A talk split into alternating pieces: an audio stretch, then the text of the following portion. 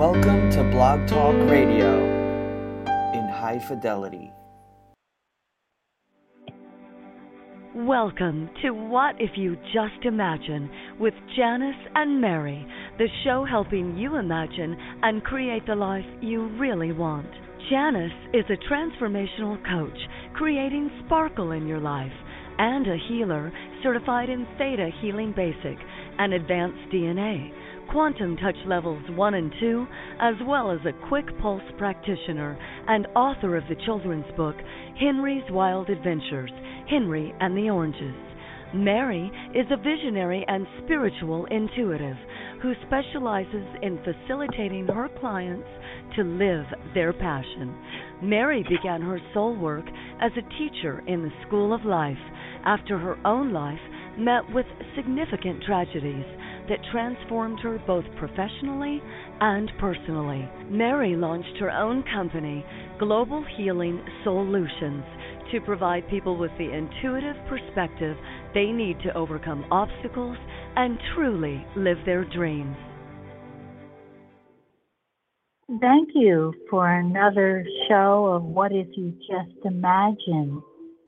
Janice is sending the loving energies of hope and blessings for the upcoming Christmas season. We send our love to Janice and her family as she has lost her father this past week. He has passed over into heaven where I know he'll be watching over his family and sending love and just joy and blessings and prayers to all of those that he loved and loved him. So, Janice, when you listen to this show, know our hearts and our souls are with you. This is a great Christmas story. It's called Christmas in My Heart. And I'm sure you will all identify somewhat with this story of love. And so it begins. There had never been a winter like this. Stella watched from the haven of her armchair as gusts of snow whipped themselves into a frenzy. She feared to stand too close to the window, unreasonably afraid that somehow the blizzard might be able to reach her there. breathless out into the chaos. The houses across the street were all but obliterated by the fury of wind-borne flakes. Absently, the elderly woman straightened the slipcovers on the arms of her chair, her eyes glued to the spectacle beyond the glass. Dragging her gaze away from the window, she forced herself up and out of her chair and waited a moment for balance to reassert itself. Straightening her back against the pain that threatened to keep her stooped, she set out determinedly for the kitchen. In the doorway to the next room, she paused, her mind blank, wondering what purpose had propelled her there. From the vent above the stove, the scream of the wind threatened to funnel the afternoon storm directly down into the tiny house. Stella focused brown eyes on the stove top clock. The 3:15 time reminded her that she had headed in there to take something out of the freezer for her supper. Another lonely meal that she didn't feel like preparing, much less eating. Suddenly, she grabbed the handle of the refrigerator and leaned her forehead against the cold, white surface of the door as a wave of self pity threatened to drown her. It was too much to bear, losing her beloved Dave this summer. How was she to endure the pain, the daily nothingness? She felt the familiar ache in her throat and squeezed her eyes tightly shut. to hold the tears at bay. Stella drew herself upright and shook her head in silent chastisement. She reiterated her litany of thanks. She had her house, her tiny home, an income that should suffice for the remainder of her days. She had her books, her television programs, her needlework. There were the pleasures of her garden in the spring and summer, walks through the wilderness park at the end of her street, and to win- the winter birds that brightened the feeders outside her kitchen picture window. Not today, though, she thought, as the blizzard hurled itself against the eastern wall of the kitchen. Oh, Dave, I miss you so. I never minded storms when you were here. The sound of her own voice echoed hollowly in the room. She turned on the radio that stood on the counter next to a neatly descending row of wooden canisters. A sudden joyful chorus of Christmas music filled the room, but it only served to deepen her loneliness. Stella had prepared for her husband's death since the doctor's pronouncement of terminal lung cancer. They had both faced the inevitable, striving to make the most of their remaining time together. Dave's financial affairs had always been in order. There were no new burdens in her widowed state. It was just the awful aloneness, the lack of purpose to her days. They had been a childless couple. It had been their choice. Their lives had been full and rich. They had been content with busy careers and with each other. They had had many friends, had. That was the operative word these days. It was bad enough losing the one person you loved with all your heart. But over the past few years, she and Dave repeatedly had to cope with the deaths of their friends and other relatives. They were all of an age, the age when human bodies begin, well, giving up and dying. I guess Stella was facing it that they were old. Now on this first Christmas without Dave, Stella would be on her own. Friends of hers, Mabel and Jim, had invited her to spend the holiday with them in Florida, but somehow they had seemed worse than staying home alone. Not only would she miss her husband, but she would miss the, the snow and the winter and the familiarity of her home. With shaky fingers, she lowered the volume of the radio so that the music became a muted background. She glanced towards the fridge briefly, then decided that a hot bowl of soup would be more comforting for this evening. To her surprise, she saw that the mail had come. She, hadn't even heard the creak of the mail slot in the front door. Poor mailman out in this weather. Well, neither hail nor sleet. With the inevitable wince of pain, she bent to retrieve the damp white envelopes from the floor. Moving into the living room, she sat on the piano bench to open them.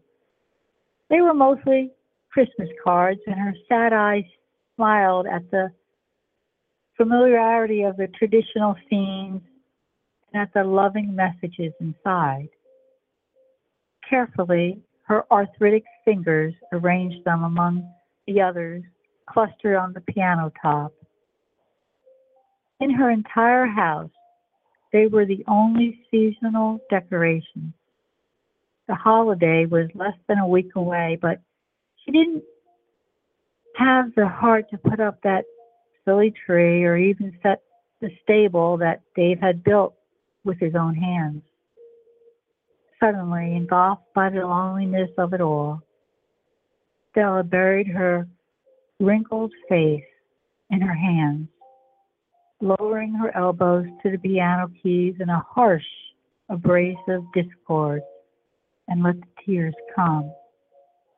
How would she possibly get through Christmas and the winter beyond it?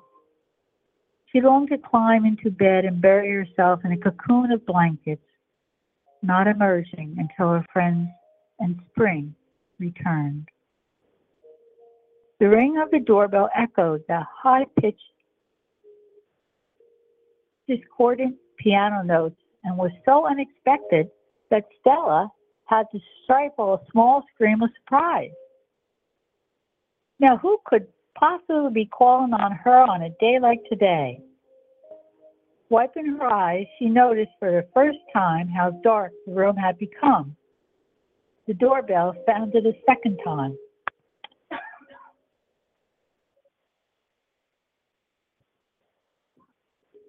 Coughing, she got up from the piano bench. Using the piano for leverage, she raised herself upright and headed for the front hall, switching on the living room light as she passed. She opened the wooden door and stared through a screened window of the storm door on her front porch.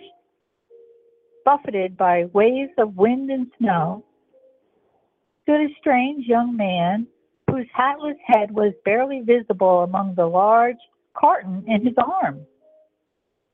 She peered beyond him through the driveway, but there was nothing about the small car to give a clue to his identity. Returning her gaze to him, she saw that his hands were bare and his eyebrow had lifted in an expression of hopeful appeal that was fast disappearing behind the frost foaming on the glass. Summoning courage, the elderly woman opened the door slightly, and he stepped sideways to speak into the space. Mrs. Thornhope?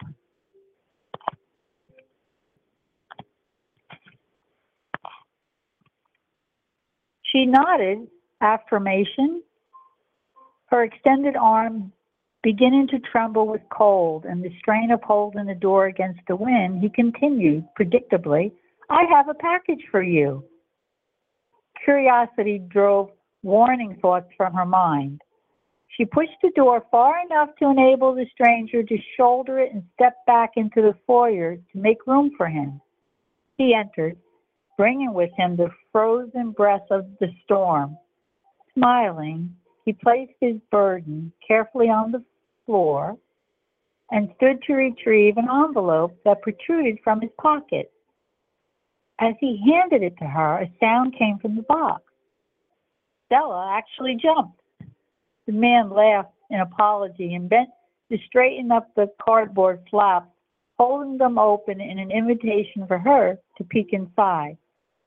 She advanced cautiously, then turned her gaze downward. It was a dog.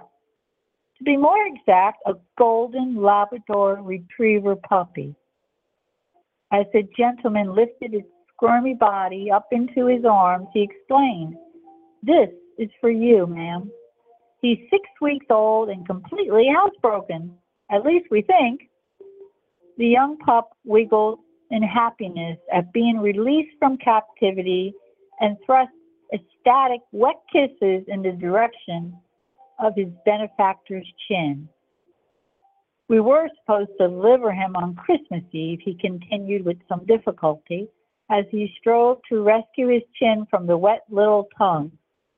But the staff at the kennel starts their holiday tomorrow. I hope you don't mind an early present.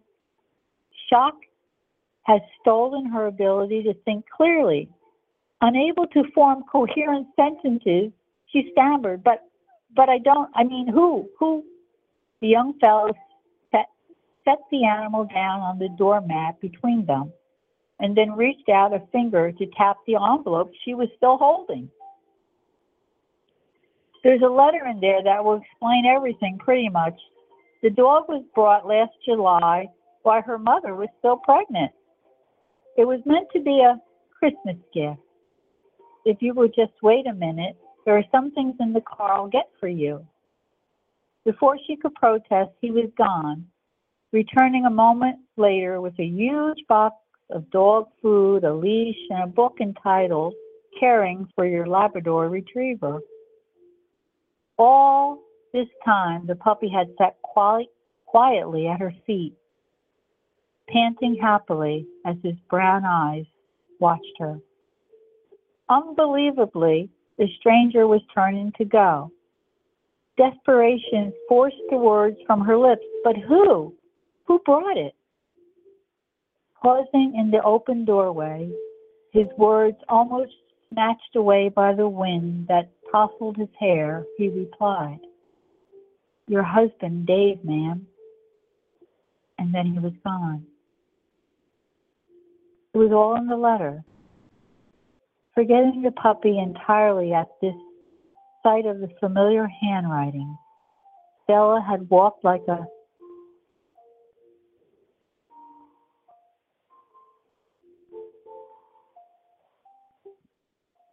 Stella had walked through the living room to her chair by the window, unaware that the little dog had followed her.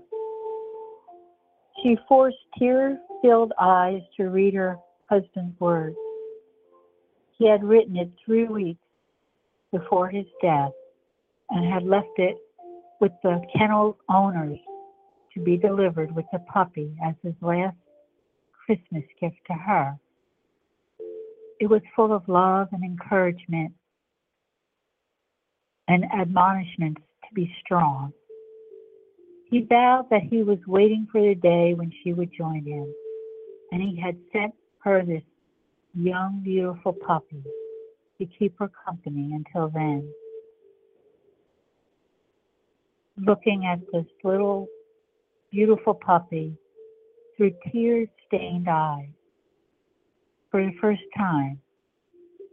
She was surprised to find him quietly looking up at her, his small, panting mouth resembling a cosmic smile. Stella put the pages aside and reached down for this bundle of golden fur. She thought that he would be heavier, but it was only the size and weight of a sofa pillow, and so warm, so soft so cuddly. She cradled him in her arms and he licked her jawbone, then cuddled up into the hollow of her neck. The tears began anew at this exchange of affection, and the dog endured her crying without moving. Finally, Stella lowered him to her lap, where he regarded her solemnly she wiped vaguely at her wet cheeks and then somehow mustered a, a big old smile. Well, little guy, I guess it's you and me. His pink tongue panted in agreement. Stella's smile strengthened and her gaze shifted sideways to the window. Dusk had fallen and the storm seemed to have spent the worst of its fury though fluffy flakes that were now drifting down at a gentler pace, she saw the cheery Christmas lights that edged the roof lines of her neighbor's home. And the sounds of joy to the world wafted into the kitchen. Suddenly, Stella felt the most amazing sensation of peace washing over her. It was like being enfolded in a loving embrace. Her heart beat painfully, but it was with joy and wonder, not grief or loneliness. She need never feel alone again. Returning her attention to the dog, she spoke to him.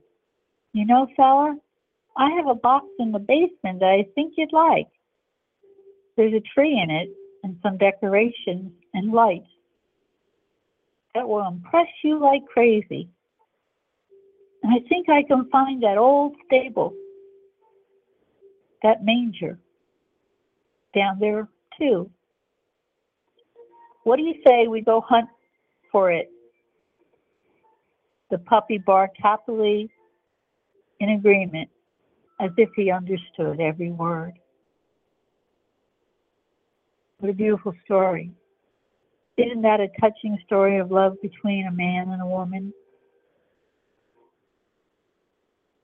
I guess I'm dedicating this letter specifically to the listeners out there who have lost a husband or a wife or a significant other this past year or even years before.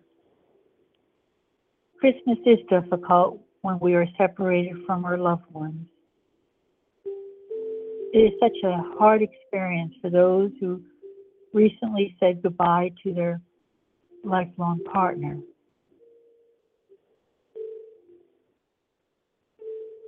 The Christmas season will be especially difficult for those families and for others who are grieving over recent losses.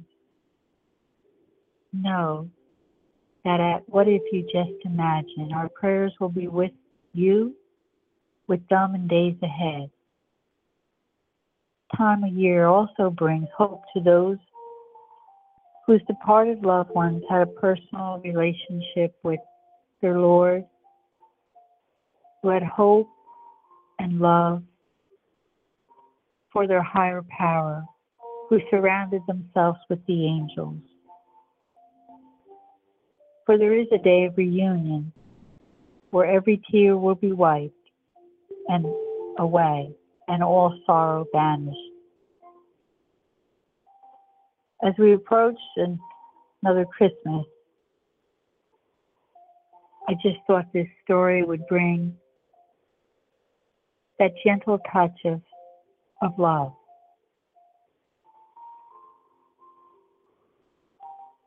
Sometimes a, a little puppy, a gift from a friend, a visit from a friend is an ultimate Christmas gift.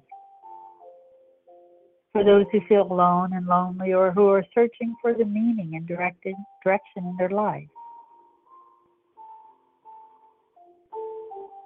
So this season, take a moment, take a moment to remember those who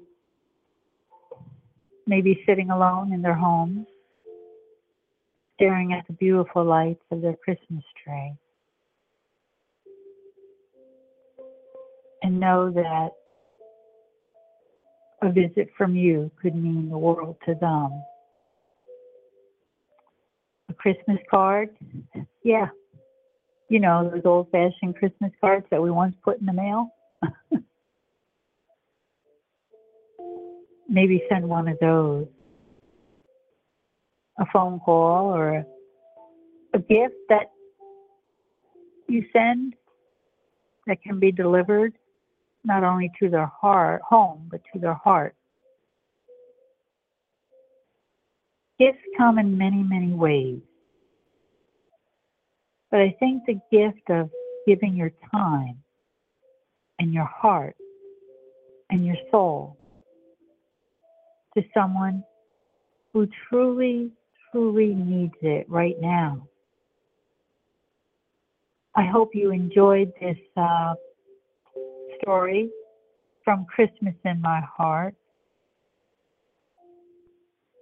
As it seemed to me to be a, a story of such thoughtfulness